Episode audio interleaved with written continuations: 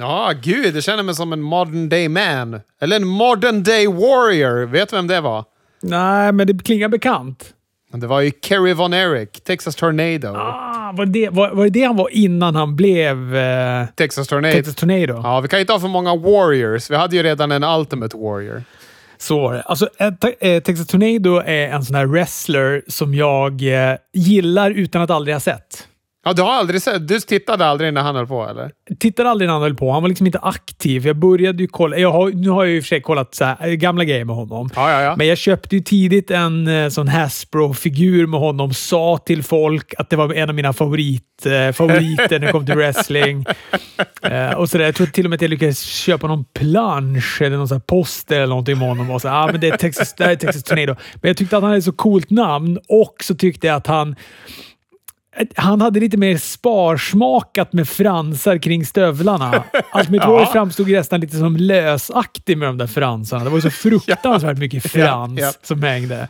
Texas Tornado, eh, Tornado var lite mer eh, sparsmakad med dem och det gillade jag. Ja, ja, men jag gillade... Jag såg ju när han dök upp, då tittade jag aktivt och han var ju superfrän då. Helt sjukt att han brottades med liksom bara en fot.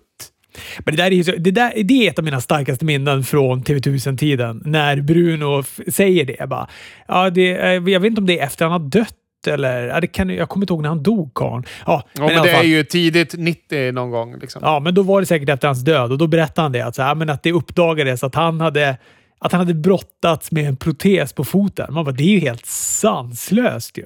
Ja, det är helt sjukt. Det är, men ja, jag gillade han också. Han, han hade ju en sån jävla look. Bra skit, Kerry Von Erich. Han, hade, han var lite hårdrock, hår, lite hårdrocks-look. Ja, men det var lite som om Bon Jovi hade biffat på sig. Hörrni, en podd om wrestling på en torsdag. Eller nu måste jag fundera. Jo, men jag, jag får klippa det här i natt. Det, jag har ingen val nu det här har att göra med att jag, jag tar på mig det. Jag kommer inte kunna spela in ett avsnitt eh, som handlar om AW och NXT på fredag som vanligtvis. Eh, eh, men eh, det kommer bli avsnitt ändå, för du kommer flyga solo. Jag kommer göra det. Det kommer bli superspännande och eh, antagligen kort och koncist, effektivt, förhoppningsvis roligt och jag ser fram emot att få göra dig avis på att du inte fått prata om de här två showerna som jag bara räknar med kommer vara kanon.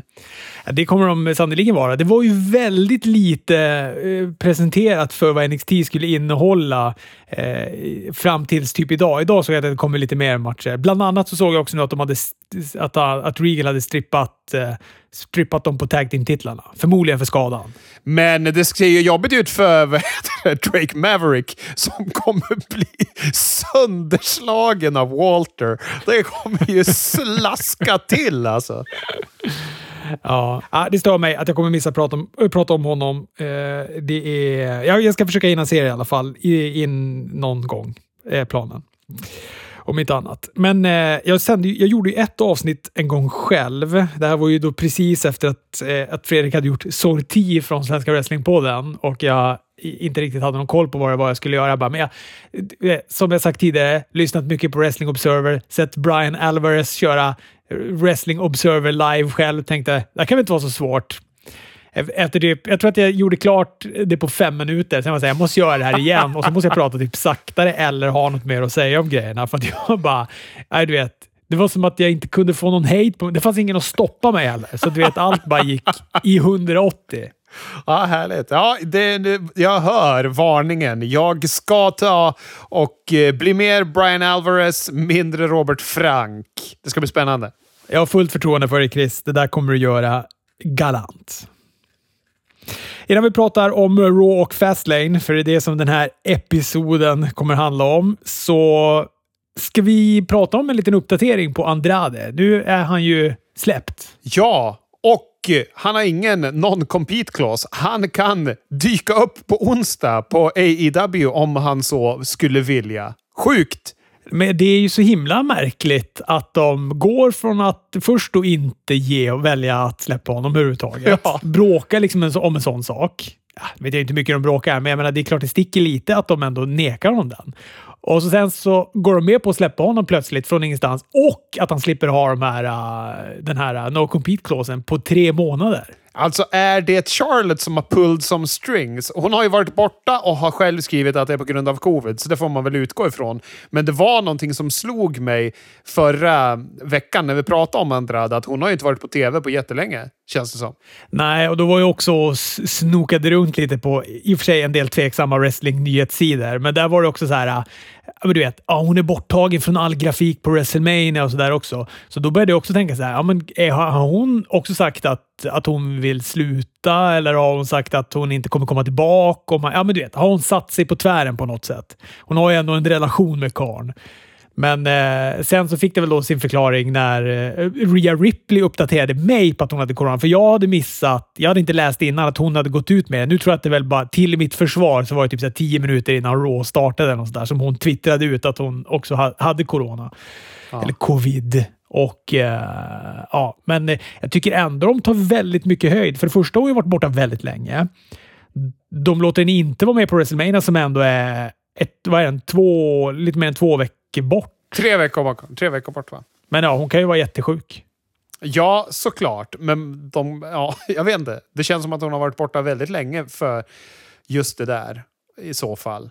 Men ja, eh, jag tror att hon har stökat till. Nog kan hon sätta sig på tvären. Och men det sjuka är ju att det känns ju som att de sätter ju inget värde i honom då. Om de tänker att äh, men vi ska ju ändå släppa han. Ja, men skitsamma om han går och brottas någonstans. Han är värd piss för oss. Ja, men det är det som kanske är deras nya taktik. Du vet att de är så här, men om, ifall vi till och med avskriver dem den här no compete-clausen, då är det som att vi begraver dem ännu mer. Det är inte ens värt för oss att hålla med näbbar och klor i den här personen. Nej, det det är ju ett sätt att devalvera värdet på han. Så är det ju. Tror du att han dyker upp då? Jag tror ju inte det, men jag skulle vilja det. Alltså, eller jag är lite kluven. Jag skulle ju vilja bli överraskad att han kommer in senare någon gång när det inte är lika färskt att man tänker på han. För det är ju överraskningarna som är det roligaste. Absolut med wrestling, oavsett om det är en storyline eller att någon dyker upp och så vidare. Och nu förväntar man sig ju att han kan dyka upp, så jag skulle gärna vilja glömma det lite. Det känns ju som också att han har ganska mycket alternativ eh, och när han då inte har den här eh, 90 dagars eh, klausulen eller så har han ju ändå lite spel. Alltså, du vet, han skulle kunna vara kanske lite på Ring of Warner, lite i New Japan innan han du vet, slutligen fastnar någonstans. Ja, man tänker ju så, men samtidigt tänker man det är covid. Vart bor karln? Bor han nära Florida? Det kanske han gör. Då är det ganska lämpligt med AEW. För, jag- för det, nu vet jag inte vart de spelar in det här New Japan Strong, men det handlar ju säkert lite om eh, geografi än så länge också. Jo, ja, nej, men det har du ju helt rätt i. I alla fall om man ska iväg till New Japan Pro Wrestling. Det, det har du ju. Och vem vill vara i Ring of Warner nu när det är så? Alltså att de inte släpper på någon folk. Ja. Eller man fattar ju varför de... Det på ett sätt ska man väl tycka det är fruktansvärt bra att de inte släpper på någon folk. Men det är så tråkigt. De har väl en gala nu tror jag i, på fredag som de har en pay-per-view. Och eh, ja, men du vet, så här, det var samma med den här NWA pay-per-viewen. Den såg jag inte heller. Bara för att jag känner att jag orkar inte kolla på wrestling i vakuum. Jag orkar inte. Nej.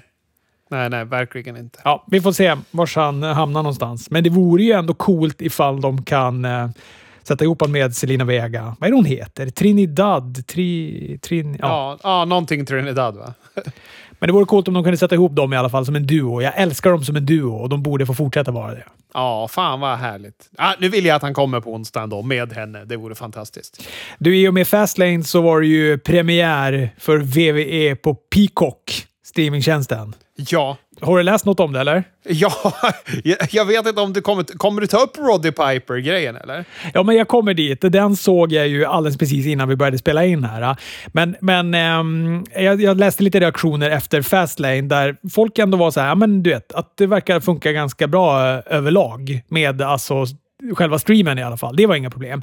Tyvärr så var det en liten fördröjning på typ en två minuter kontra WWE Network Stream. Och VVEs sociala medier-redaktörer, de satt förmodligen och kollade på WWE Network-feeden. För de Nej, satt och liksom nej. twittrade och instagrammade ut resultaten Nej. på VVEs olika sociala medier-konton. Så, att, så att folk som då följde det och satt och kollade på Peacock fick alla resultaten spoilade under matchens gång. fy fan. Det är ju en miss. Ja, värdelöst. Men sen precis som du sa också så läste jag att de var inne och, har in och editerat bort lite kontroversiell historia från, eh, från WWE. Ja, de har tagit bort när Roddy Piper möter Bad News Brown. Är det på WrestleMania 6? va? Ja, stämmer. Ja, precis. Jag fattade ju. Jag förstod inte den där när jag var jag tittade ju på det där när det sändes. Jag tittade ju inte live på det, men jag tittade på det liksom dagarna efter. Jag fattade inte vad Roddy Piper höll på med. För mig var det jättekonstigt. Varför har han doppat sig i svart färg? Jag förstår inte. För jag, jag kopplade aldrig att det var blackface han sysslade med när jag var en liten vad heter det, svensk sjuåring eller åttaåring eller vad fan jag kan ha varit. Ja, om det är till någon tröst Chris så tog det ganska lång tid innan jag fattade att det var det han höll på med när det gällde det där. Men visst var det så att han, var det halva ansiktet eller var det halva kroppen till och med som han hade målat svart? Halva kroppen! Ja, hela han. Det ser jättedumt ut. Det ser ju, det, jag tycker ju det ser oförargligt ut, men då vart ju Bad News Brown tog ju djävulskt stilla vid så att eh, man får ju, det är svårt som vit svensk man att sätta liksom någon värdering överhuvudtaget. Tycker det är synd att de editerar bort det dock. För det är ju en match som har varit. Alltså är det inte Disney som också har gjort någonting nu på deras streamingtjänst? Ja. Att de går ut med en disclaimer istället? Exakt, det står det. det står det på, jag tittar med mina barn på Timon och Pumba serien och då står det att vet, ja, men Disney tar avstånd för hur vi porträtterar inhemsk befolkning, eller vad fan det står. Eh, det är liksom ett tecken av tiden, bla bla bla. Och det kan jag ju tycka är, en, det kan jag tycka är alldeles korrekt att man gör. Det ja, gud ja. Och gud ja. gärna också att man lägger ut texten lite grann. Inte bara vi tar avstånd, utan förklarar vad det är som är det dåliga med det här. Precis. Fan upplyser och lär folk lite grann. För att det behövs nog. Ja. Eh, ja, ja, men ska vi, eh, ska vi ge oss på Fastlane? Ja, det tycker jag. Jag kollade på pre-show. Oj! Du fick se Mustafa, Mustafa Ali bli chokeslammad. Av sina före detta kamrater. Det var ju skönt att de till slut valde att visa lite civil kurage och, eh, och gjorde slag i saken mot sprätten Ali. Ja, men han eh, förlorade ju då mot Riddle i en US-titelmatch. Jag tyckte matchen var bra och eh, som sagt efter så visade då Retribution äntligen lite kurage. Ali stod och skrek på dem efteråt. Mia Jim, eller Reckoning, började med att lämna till Alis stora frustration. Eh, tätt följt av Slapjack och då började sedan Ali då knuffa på T-bar och Mace som fick nog satte igång med lite gutturala läten och sen så tog de båda runt hans hals och chokeslamade han till backen. Ja, ska bli spännande att se om de paketerar om de här brottarna nu då, eller? Jag hade gärna sett den ompaketeringen typ på Raw, men där var det inte ett ord om någon i Retribution eller Ali för den delen heller. Ja, men det kanske är bra. Då tyder det ju på en ompaketering. Ja, ja, det kanske det gör. Men jag, det, jag satt också och tänkte det. T-Bar och Ace, det är ju två gigant, gigantiska rackare. De där kan väl vara ett tag team? Ja, fan. Det var ju så bra också nu för att USA har väl gått över... Vad, när går vi in till sommartid? Det är på söndag va? Ja, det är nu i slutet av mars i alla fall. Och USA har ju redan gjort det, så nu börjar ju de här grejerna i, i ändå relativt kristlig tid. Jag tror pre-showen var igång 11 och själva galan var väl slut innan halv tre. Jaha, du ser. Så du såg det live du? Jajamän, satt och kollade på det live. Coolt.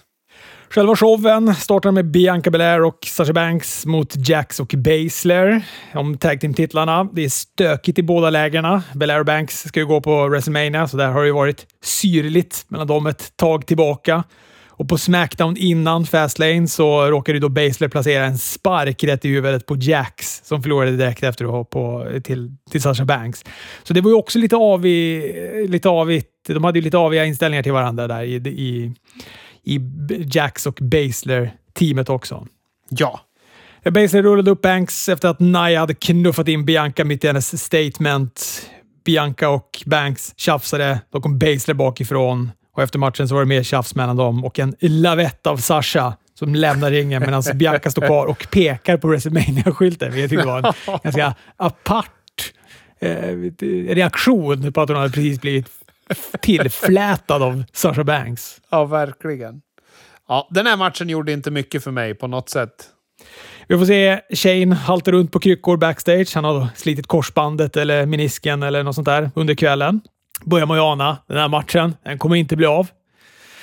Eh, innan det så får vi Apollo Crews och Big E, om inte kontinentaltiteln. Där de, det här var, tyckte jag så himla märkligt, för de bullade verkligen upp för att det här skulle vara en ganska lång match. Det var ganska sakta bygge och sen bara från ingenstans, efter typ ett gäng suplex, så räknar domaren ut Apollo i ett bridge pinfall och så är det slut. Och sen så var det lite det var slarvigt där vid slutet. Alltså, jag fattar inte. De försökte ju hitta någon form av spot som de skulle göra kändes det som. Som de kommer knyta an till på på fredag nu. Men det var väldigt rörigt slut.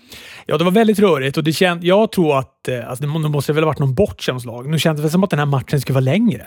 Jag har ingen aning, men de här har ju haft bra kemi, så att jag hoppas på en rematch på WrestleMania, att de får bra med tid och att eh, Apollo tar titeln då.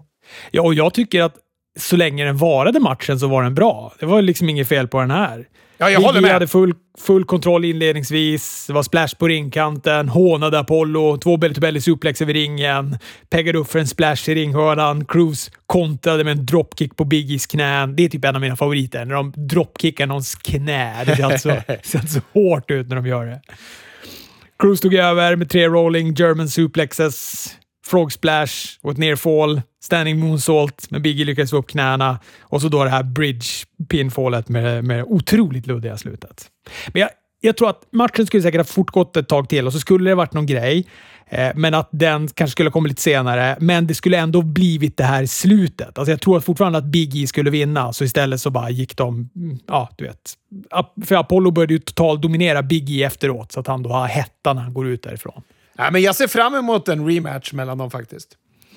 Sen var det 24-7 buskis med någon eh, TV-shop-kille för Old Spice som tog 24-7-titeln när han råkade lägga sig över Truth när han ställde upp eh, deodoranter.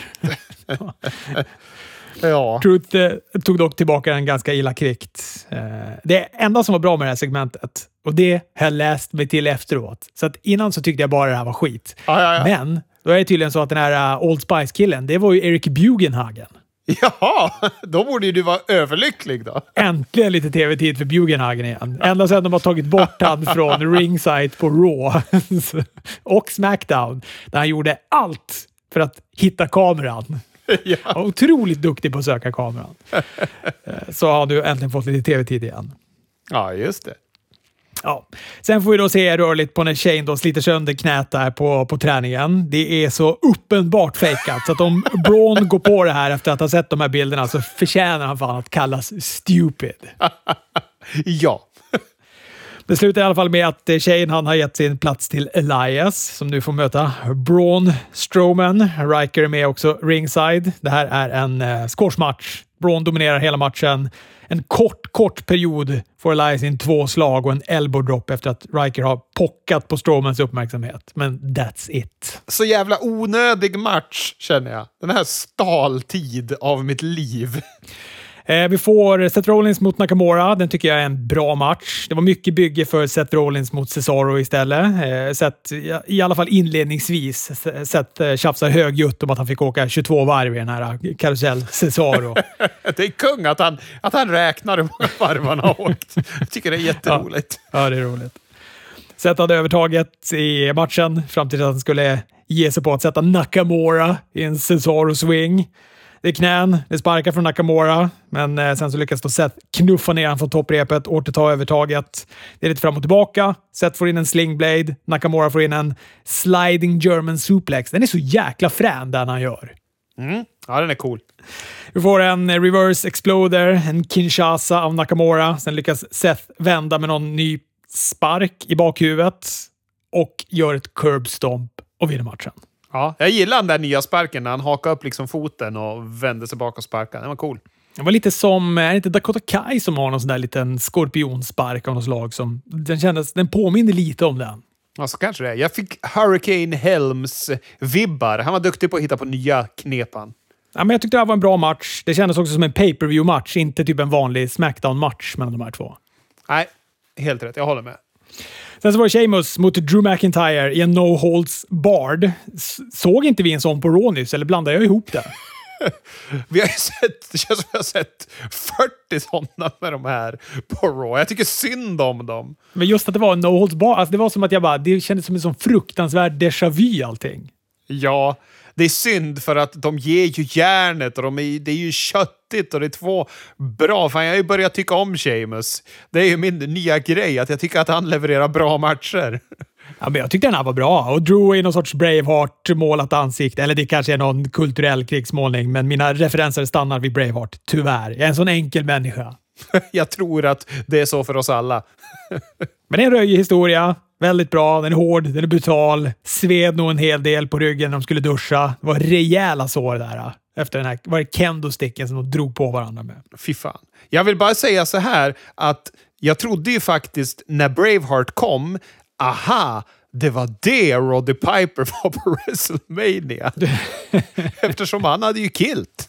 Ja, just det. Ja, precis. Varför hade han kilt? Ja, han är ju skotte.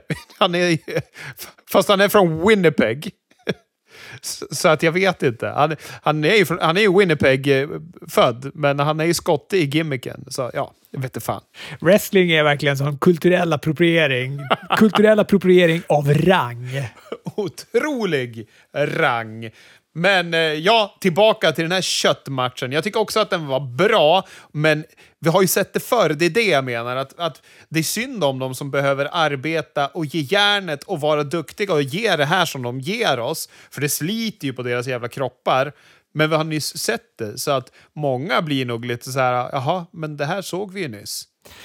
Ja, men eh, Candlesticks ståltrappor, Thunderdome-skärmar användes. Det var krigsvrål, alla ingredienser. Fick också ta tid. Kändes som en riktig, riktig kampmatch där. Det, jag gillade det.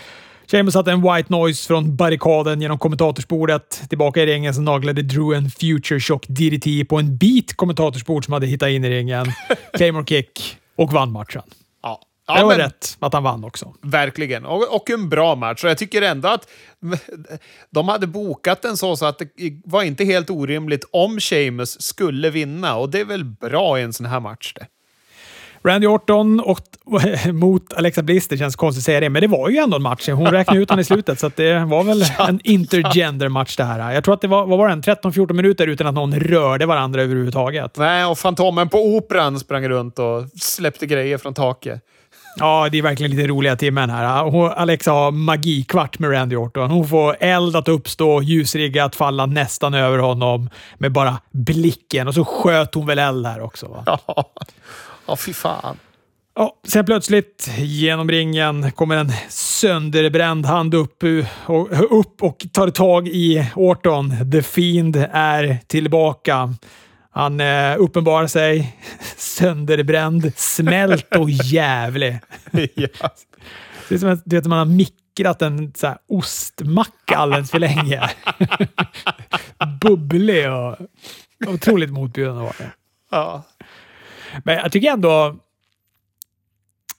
jag, vet, jag drar mig för att säga det, men jag tyckte ändå att masken såg ganska frän ut. Jag får ändå tillstå att jag tycker, alltså om det är lite så här, var det Swamp Thing? Var det inte det de gjorde någon riktig, riktig film av? Jo då. Eh, då, då såg väl han ut lite sådär. Alltså det, är en, det, är så här, det är lite B-films skräckismask, men, men den är ändå ganska cool. Masken är bra, men sen så såg han ut som på kroppen. Han såg ut som att han hade på sig en jävla så heter det, säck, kaffesäck. En, en jävla Bolivia-säck hade han på sig. Så hade de tänt eld på honom. Det var, det, det var bedrövligt. Ja, Alexa knuffar in Orton i en Sister Abigail och eh, sätter sig gränsle över honom och domaren räknar till tre. Dana Bryan och Roman Reigns avslutar. Edge var plötsligt ringside enforcer, inte enforcer referee. Jag flaggade ju förra veckan för att jag var lite osäker på vad en enforcer referee gör, men jag trodde i alla fall att han skulle ha typ randigt på sig och vara i ringen. Nu satt han liksom nu satt han ringside. Det han vann i matchen mot Jay Oso, det var ringside-biljett. Ja, det var, det var väldigt luddigt den här gången. Men eh, bra match. Lång, lång och bra match. Tycker inte att den drog, trots att den hade ändå ganska sparsamt tempo inledningsvis. Brian hade några tajta nearfalls. Roman lyckades ta sig ur ett yes med ett riktigt sånt barslagsmålsöverfall. Det tyckte jag var coolt. Det var powerbomb med pinfall. Daniel Bryan kickade ut. Domaren kom emellan, åkte i backen. Så nu fick Edge rycka in. Brian med ett yes-lock, men då kommer Jey Uso in, däckar både Edge och Brian med superkicks. Brian, Brian lyckas då få bort Jay till slut. svingar en stol men missar Roman och däckar Edge. Superman punch, men Brian låser upp han igen ut Yes-lock. Roman tappar ut, även om det är väldigt subtilt han tappar ut. Alltså det är ja. nästan så att det bara skulle kunna vara ett litet, litet stundande epilepsiafall. Jajamän, jajamän. Eller du vet att han säger “jag får inte luft”, så att jag, du vet, att han, jag skakar för att jag har ingen luft. Eller blodsockerfall, vad fan det nu kan vara. Men ja, jag, jag, kan väl tillstå att han har tappat ut. Det är väldigt många som skriver att han har gjort det. Men då från ingenstans, så, eller sekunden då som han börjar få det här blodsockerfallet eller tappar ut, så sätter då Edge en stol i ryggen på både Roman och Daniel Bryan, skriker “It's mine” och lämnar ringen. Ny domare kommer in, Roman lägger sig över Bryan och vinner matchen. Ja, jag tyckte det här var bra. Jag gillade att den hade det här äh, långsamma byggande tempot. Jag tycker att Daniel Bryan var fantastisk i sin roll i hur han liksom utmanövrerade Roman och satt och tänkte så här, fan vad synd det är att de har begravt Daniel Bryan i ett halvår så att inte det känns som att det är rimligt på något sätt att han tar titeln. Men jättebra match. Edge heel. Solklar three-way på WrestleMania. Ja, det blir bra. Alltså, jag tror att eh, de är behjälpta av att ha med Daniel Bryan i matchen. Men ändå spännande att de gör Edge heel. Är, det, är de oroliga eller? Eh, jag vet inte. Har det varit planen? Jag vet faktiskt inte, men jag gillar det. Jag vill bara inte att han tar titeln. Nej, men det får han inte göra. Är han heel, då kommer han ju inte göra det. De kanske inte har bestämt. Tänk om det beror på vem får reaktionen på WrestleMania. Fan, jag hörde det apropå wrestlemania planer Jag lyssnade på Kurt Angles podcast och han berättade om sin sista match för WWE när han mötte Corbin på WrestleMania. Alltså Baron Corbin, han fick inte veta att han skulle gå den här matchen mot Kurt Angle och att det skulle vara en retirement match förrän Kurt berättade det på TV. Och det var ju efter vad heter det, Royal Rumble någon gång. det hade varit efter WrestleMania. ja, det hade varit jättekonstigt. Nej, men, och han berättade att det var väldigt liksom, dålig framförhållning i, när de skulle göra just det WrestleMania 2019. Att det var inte alls som det var förr i tiden. Och det har ju pratats om det inför årets, som vi nämnde förra veckan. Du och jag och din källa Anders, vi har ju en liten grupp där vi ibland eh, pyser ut olika tankar om wrestling. Eh, du är i och för sig väldigt sparsam. Du skriker ju alltid bara eh, “håll poddtankarna” så fort jag skriver någonting som, som vi skulle egentligen kunna prata om i den här podden. Men, men där så skrev du att du hade lyssnat på den här och att eh, Kurt Angle var skakig, eller att han så här, tappade tråden mitt i och sånt där. Hur mår karln? Ja, Ja, men det, är, det här är nog det läskigaste jag har hört någon verka må efter karriären. För han är superskärpt, pratar, han har superbra minne, berättar om allting och sen så mitt i meningarna, och det här har hänt i alla avsnitt, jag tror jag har lyssnat på fyra eller fem avsnitt nu, att han bara stannar upp och så bara Vad var det vi pratade om? Och så förklarar Konrad bara, jo, nej, men jag frågade precis hur det var när Vince berättade för dig, bla bla bla. Ja, just det. Och sen så plockar han upp tråden eh, och han kanske backar lite så att han berättar eh, en halv minut av det han redan har berättat. Ord för ord, exakt likadant. Och sen så fortsätter han. Liksom. Men det är ju solklart att hans hjärna är ju inte helt med i matchen. Nej, det där låter inte bra. Det låter ju som att han får en, st alltså en stroke. En tia, typ. Lite då och då. Det låter inte alls bra. Nej, det, det gör mig orolig för hans hälsa. Men an, annars, han är ju väldigt sammanhängande och, och det har varit en väldigt bra podcast. Jag gillar den faktiskt. Och Det är Conrad Thompson och han som gör den? Ja, precis. Jag har hört när han pratar om hur han började i WWE, hur han slutade. De har pratat om den här Corbin-matchen och även eh, när han gick mot Shawn Michaels på WrestleMania också. När han mötte bland annat Marty Jannetty som han berömde otroligt mycket. Vilket gjorde mig så jävla glad. ja, då är, det, då är det fest hemma hos Dybeck. Jajamän. Ja, spännande. får man kanske kolla upp. Men den här Conrad Thompson, alltså, han har med snart fler poddar än vad det finns timmar på ett dygn. Japp, men fatta vad han tjänar pengar.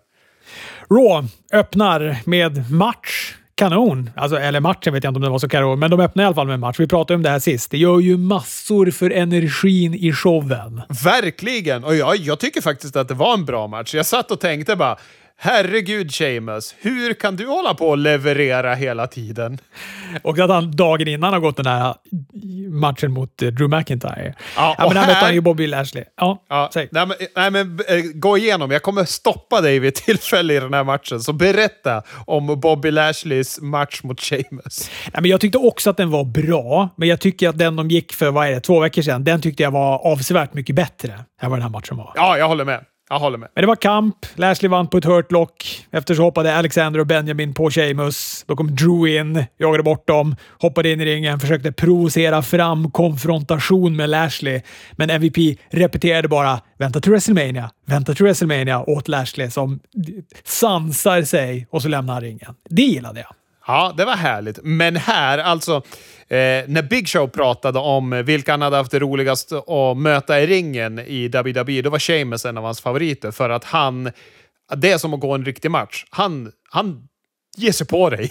Du, du, du måste kämpa tillbaka, för han, han spar inte på krutet. Och i den här matchen mot Lashley, då när han gör sina 10 beats of the Bowdrum, eller vad fan den heter, då vad heter det, efter sju slag, då gör det ju för ont på, på Lashley, så han, börjar, han försöker ju ta tag i den där handen och till slut så bara hoppar han ju ner för att det är för köttigt. Ja, men jag, jag tycker det syns att han går all in, eh, Sheamus, på sina grejer. Han är nog ganska stiff att möta alltså. Ja, fan. ja. Jag vill se honom mot Walter. Det är lite av en, en dröm jag har nu. Se dem bara slafsa på varandra. Ja, gud. Sheamus också det här att han är lite... eh, Ja, men hans pigment. Han är ju väldigt vit-röd. Och jag tror att, du vet, får Walter ladda en sån där pistolskotts-chop på det där bröstet, alltså det kommer nog vara rent blod som bara... blödande hand på, på hela bröstet. Ja, visuellt och vackert. Ja, vi längtar. Ja, efteråt så får vi se då backstage när Lashley inte är helt överförtjust i att Cedric Alexander och Shelton Benjamin la sig i hans match. Det börjar krackulera lite i det här företaget. Ja, och det är svårt att veta vad Lashley ska vara. Ska han vara heel eller ska han vara face? Det, det, det blir tydligare att han är heel senare, men här tycker jag att det är lite otydligt. Är han sur för att de försöker hjälpa till för att han vill att det ska gå rätt till? Jag fattar inte riktigt vad hans karaktär är. Nej, men jag håller med. Det är en hårfin balans mellan att han ska vara face och heel. För det känns som att du är in med lite publik och de gillar honom och då är han tokface den här karln. Ja, så är det ju. Hörde du även att han inte var WWE champion? Han var ju almighty WWE champion. Jag tyckte också, apropå face och heel, var, kändes det inte som att, att Sheamus vände face här, för att sen vända heel i intervjun, för att sen vända face igen i slutet? Ja, jag fattar ingenting. Ja, ja, han blivit Big Show han och, och turnar hela tiden så man inte ska ha koll. Nej, men alltså, det är helt omöjligt att hänga med på VVS face och Ja, heel-vändningar. verkligen. Vad gör de? Hörde du att det buades åt Randy Orton när han kom in? Jublades åt Alexa Bliss. Nej, det, det reagerar jag faktiskt inte på. Det, men det är så himla konstigt. Hur kan Alexa Bliss och en smält ost vara face? Jag fattar inte det. det för mig är de superheel. Ja, gud vad konstigt. Ja. Peyton Royce gick match mot Aska. Det var tydligt att de ville bygga upp Peyton Royce igen här. Hon var ett ovanligt tufft motstånd för Aska. Det var också en ganska lång match. Royce med en hel del övertag. En del såg sämre ut. En del såg ganska mycket bättre ut. Aska satte en facebuster, fick ett ner fall. Royce med en double footstomp i ryggen på Aska från topprepet, följt av ett ner fall. Aska med en armbar som sedan transformerades till ett Askalock och Royce tappade ut. Sen du!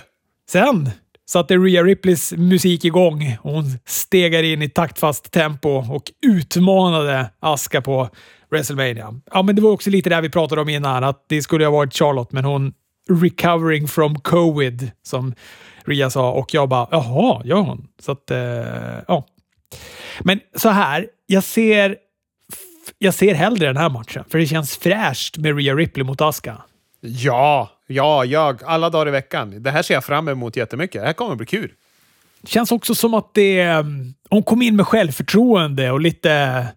Det var som att de Det var, som, det var som att de trodde på Rhea Ripley. Man är så ovan nu att de har något förtroende för någon som kommer från NXT. så man blir liksom glad när de bara får ett intro, till exempel. Ja, nej, men jag tyckte hon skötte sig jättebra. Det var grymt, tycker jag. Adam Pearce har fått en utmaning av Benjamin och Alexander. De vill möta Drew McIntyre i en handikappmatch, men innan han steker deras önskemål så vill han bara dubbelkolla med Drew McIntyre vad han ändå säger om den här matchen. Och Drew säger att, att om han går den här matchen så vill han ha en stipulation. Vinner jag så är de banned from ringside på WrestleMania. Det här tycker Adam Pearce låter som en bra idé och de skakar hand. Det är så konstigt! Ja, man tycker även att han kanske borde dubbelkolla med Alexander och Benjamin ifall de är redo att ha den insatsen i det här. Ja, och är inte folk per automatik egentligen banned från ringside? Att det bara är managers som får vara där? Jag tycker logiken är dum i huvudet. Miss TV. De bygger, bygger sitt upplägg mot Damien Priest och Bad Bunny. Spelar upp eh, förhandstitt på deras musikvideo. Den ska ha premiär nästa vecka. Jag längtar inte ihjäl mig. Nej, de, att de hade vad heter det, kanindräkter förstörde ju hela skiten. Ja, men den här för, förra låt, musikvideon som de gjorde, var det på förra WrestleMania va? till och med som vi fick den? Ja, nej, det måste varit efter, för det var när du och jag gjorde podd va? Ja, så kanske det var. Den var i alla fall bra, men den här låten tyckte jag inte alls var särskilt bra. Men den lät ju som eh, en Bad Bunny-låt. ja, eh, men... Eh, sen så... Sen eh, utmanar ju då Miss Bad Bunny till en match på WrestleMania.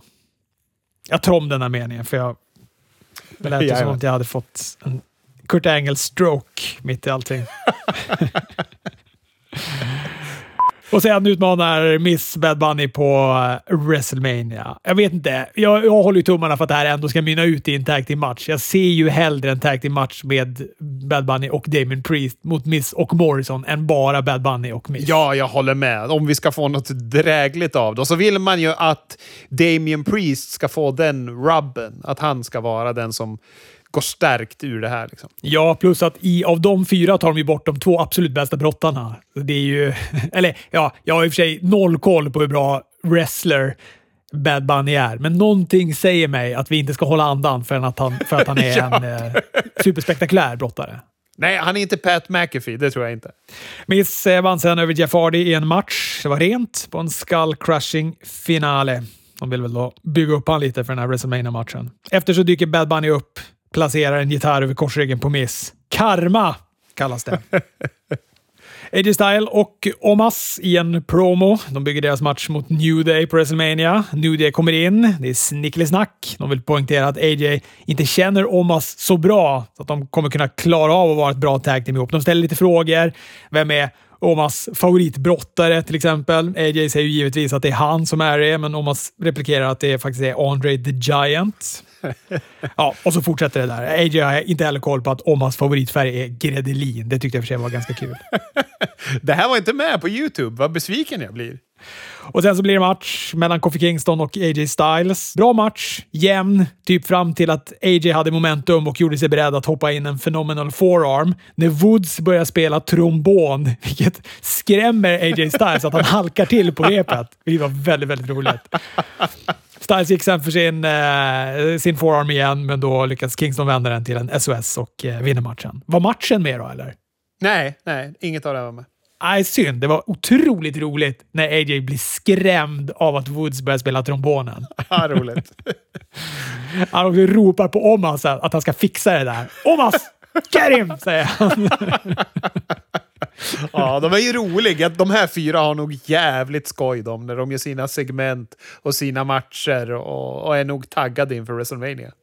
Ja, men jag ser fram emot den här matchen. Jag, jag, jag tror att det kommer bli bra.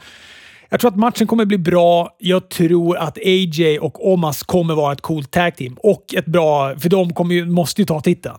Ja. Ja, jag, jag håller med allt du säger. Ja, ja, ja. Riddle, han åker runt på sin kickback, kickbike backstage. Nu gör, stör han Sheamus mitt i en intervju. Som drar på honom ett njurslag med den här kickbiken. Så här blir ju då Sheamus heel igen. Ja, fast han är så mycket face när han ger sig på någon som är sådär störande också. Drew McIntyre mot Shelton Benjamin och Cedric Alexander går då den här handicap-matchen. Jag vet inte vad du har för inställning till handikappmatcher, men jag ogillar dem ju något så infernaliskt. Ja, det är jag också. Förutom när Only Lorkin får se bäst i världen ut i dem. ja, ja, men för att... Ja, men det är ju det där med... Alltså det är en sak om det är två geeks som går, alltså två, två jobbers som går en handicapmatch då. Ja, men säg, jag kan ändå köpa när Miss och Morrison går en match mot Drew McIntyre, en handicapmatch mot Drew McIntyre och kan ändå vinna den relativt lätt. Men då ska ju inte Miss två veckor senare vara fucking världsmästare. Utan, och det här är ju lite samma sak. Alltså, här, för här är ju ändå två forna tag team. De förlorade tag team-titlarna. De var tag team-världsmästare de här två för två ja. veckor sedan, det var nu det var. Ja, det är eh, så jävla dumt. Ja, men eh, Drew vinner matchen efter att han satt eh, kanske den snyggaste Claymore-kicken någonsin. Eller Cedric Alexander säljer den otroligt bra. Han dör. Han säljer den inside out och dör. Jag tyckte den var så snygg så att jag, jag satt och tittade på det här i soffan med sambon satt bredvid med sin telefon. Det var så att jag ville... Jag, jag övervägde att säga bara du, du måste titta på den här Claymoren. Men jag lät bli. Men jag tänkte fan tanken mer än en gång. Lägg, lägg på det där, lägg på det här. Du måste se det här. ja. Sen är det spännande, för efter det här då så är Lashley, han är irriterad. Han är backstage, han är irriterad. Han går in till 24-7-buskislaget backstage då och ber någon av dem ta ut Drew innan WrestleMania. Har han sett Raw? Det är så jävla dumt. ja, precis. Och sen så är det, så, det är så mycket som är dumt. Först och främst så går han ju till buskisgänget istället för någon legitim brottare. Och sen så sitter alla de i samma omklädningsrum. Det är också jätteologiskt. Och sen jävla Umberto Correo som... Jag fattar inte vem det var. Varför är det en funktionär där? Bort med funktionären! Vad är det för kille som står i svart polotröja och mustasch? Äh, men och det är exakt samma för mig. Jag, jag kände också så här, bara, de här killarna kan inte ens springa i Cup or Truth. Hur tror du att de ska kunna ta, ta ut Drew McIntyre innan WrestleMania?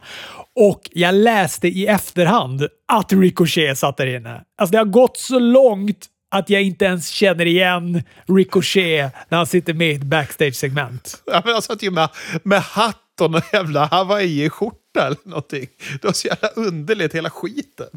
Men snacka om att man har lyckats devalvera en brottare. när man inte ens känner igen dem längre. nej, nej fy fan. Nia Jax, Shayna Baszler, flankerad av Reginald, vann över Dana Brooke och Mandy Rose i en non-title match för 400 tusende gången i rad. Jag är så otroligt trött på att se den här matchen nu. Alltså. Jag hur många veckor i rad har vi sett den här matchen? Ja, jag har ju inte sett den en enda vecka. Alltså, jag är supernöjd. Ja, Jax är väldigt upptagen med att titta på Reginald. Det här stör Basler. Han gjorde också några flip-flop på ringkanten. Nia avslutade matchen med en Samoan drop. Den var usel. jag förstår det. Alexa Bliss på gunga igen, backstage peggar upp då för den här grejen som Orton ska göra senare. Jag vet inte ens vad det är han ska göra. De har peggat för att han ska göra någonting, men jag fattar inte vad det är han ska göra. Nej, han ska väl summon the demon? Jag vet inte. Eller the fiend heter han. Kolla, jag kan inte ens vad de heter längre. Jag är så... Ja, den där jävla mackan i Bolivia 6 ska komma upp. Jag, fa jag förstår inte referensen Bolivia 6, men jag tycker det låter kul. ja, men det är sånt de hade i Kalle-tidningar när de inte har hade råd med kläder, då gick de med en sån kaffesäck från Bolivia. Och Svullo brukade alltid säga att han fick plats i en Bolivia-säck i alla fall. Svullo eh, Braun Strowman gick match igen mot Elias. Vann. Ja, här, här måste vi stanna. Här finns det grejer att prata om. Först och främst, min sambo missade ju den snyggaste Claymore-kicken i historien. Däremot lägger hon ifrån sig telefonen och tittar upp när, när Elias och Shane McMahon sjunger en duett och Jackson Riker står där med händerna bak framför sig i bar överkropp och svarta jeans. Och hon tittar på tv tvn och säger alltså jag förstår de där två som sjunger dåligt, men den där tredje killen, vad gör han för något? Och, då tänkte jag, eh, ja, ska jag berätta nu att han som sitter med gitarren har fått en uppenbarelse när han kastades in i en högtalare och såg den här mannen? Eller ska jag bara säga, vilket jag också sa, jag tycker också det ser lite lustigt ut. Det är så jävla orimligt att Jackson Riker är med i de här segmenten. Varför? Det kan vara en av de bästa grejerna då Elias har sagt. Att när han elektrifierades och istället för att se Gud så såg han Jackson Riker. Varför får han vara med på tv? Det är så himla... Alltså, åh, åh, ja, jobbigt. Och så här, och i den här matchen då, var det på den sändningen du såg ljudeffekter när han gör sin jävla spurt runt ringen? Jajamän. När man, när, man, när man trodde man hade sett och hört allt när det gäller WWE, då lägger de på effekten av ett tåg som rusar fram när han springer runt ringen och ska göra sin tackling. Ah, fy fan! Vad han också gjorde han på sin power slam, Braun Strowman. Sen så efteråt så hoppade Shane på honom med en krycka, slog honom. Det gav föga effekt. Shane lämnade ringen springandes utan att ha några som helst problem med det där knät.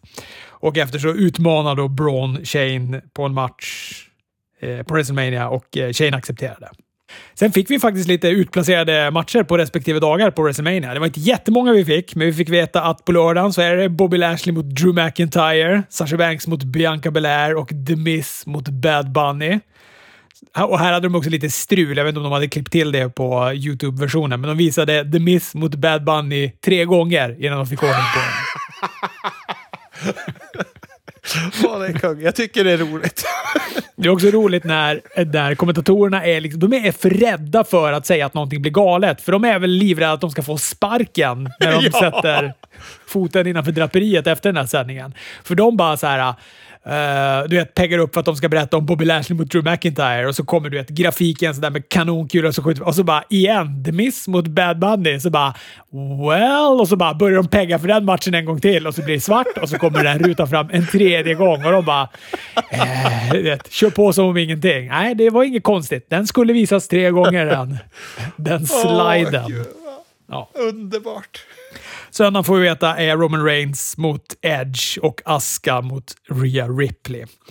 Avslutar, gör segmentet med Randy Orton. Han hade med sig en dunk bensin till ringen. Pratar om The Fiend. Nu ska han elda upp både The Fiend och Alexa Bliss en gång för alla, säger han.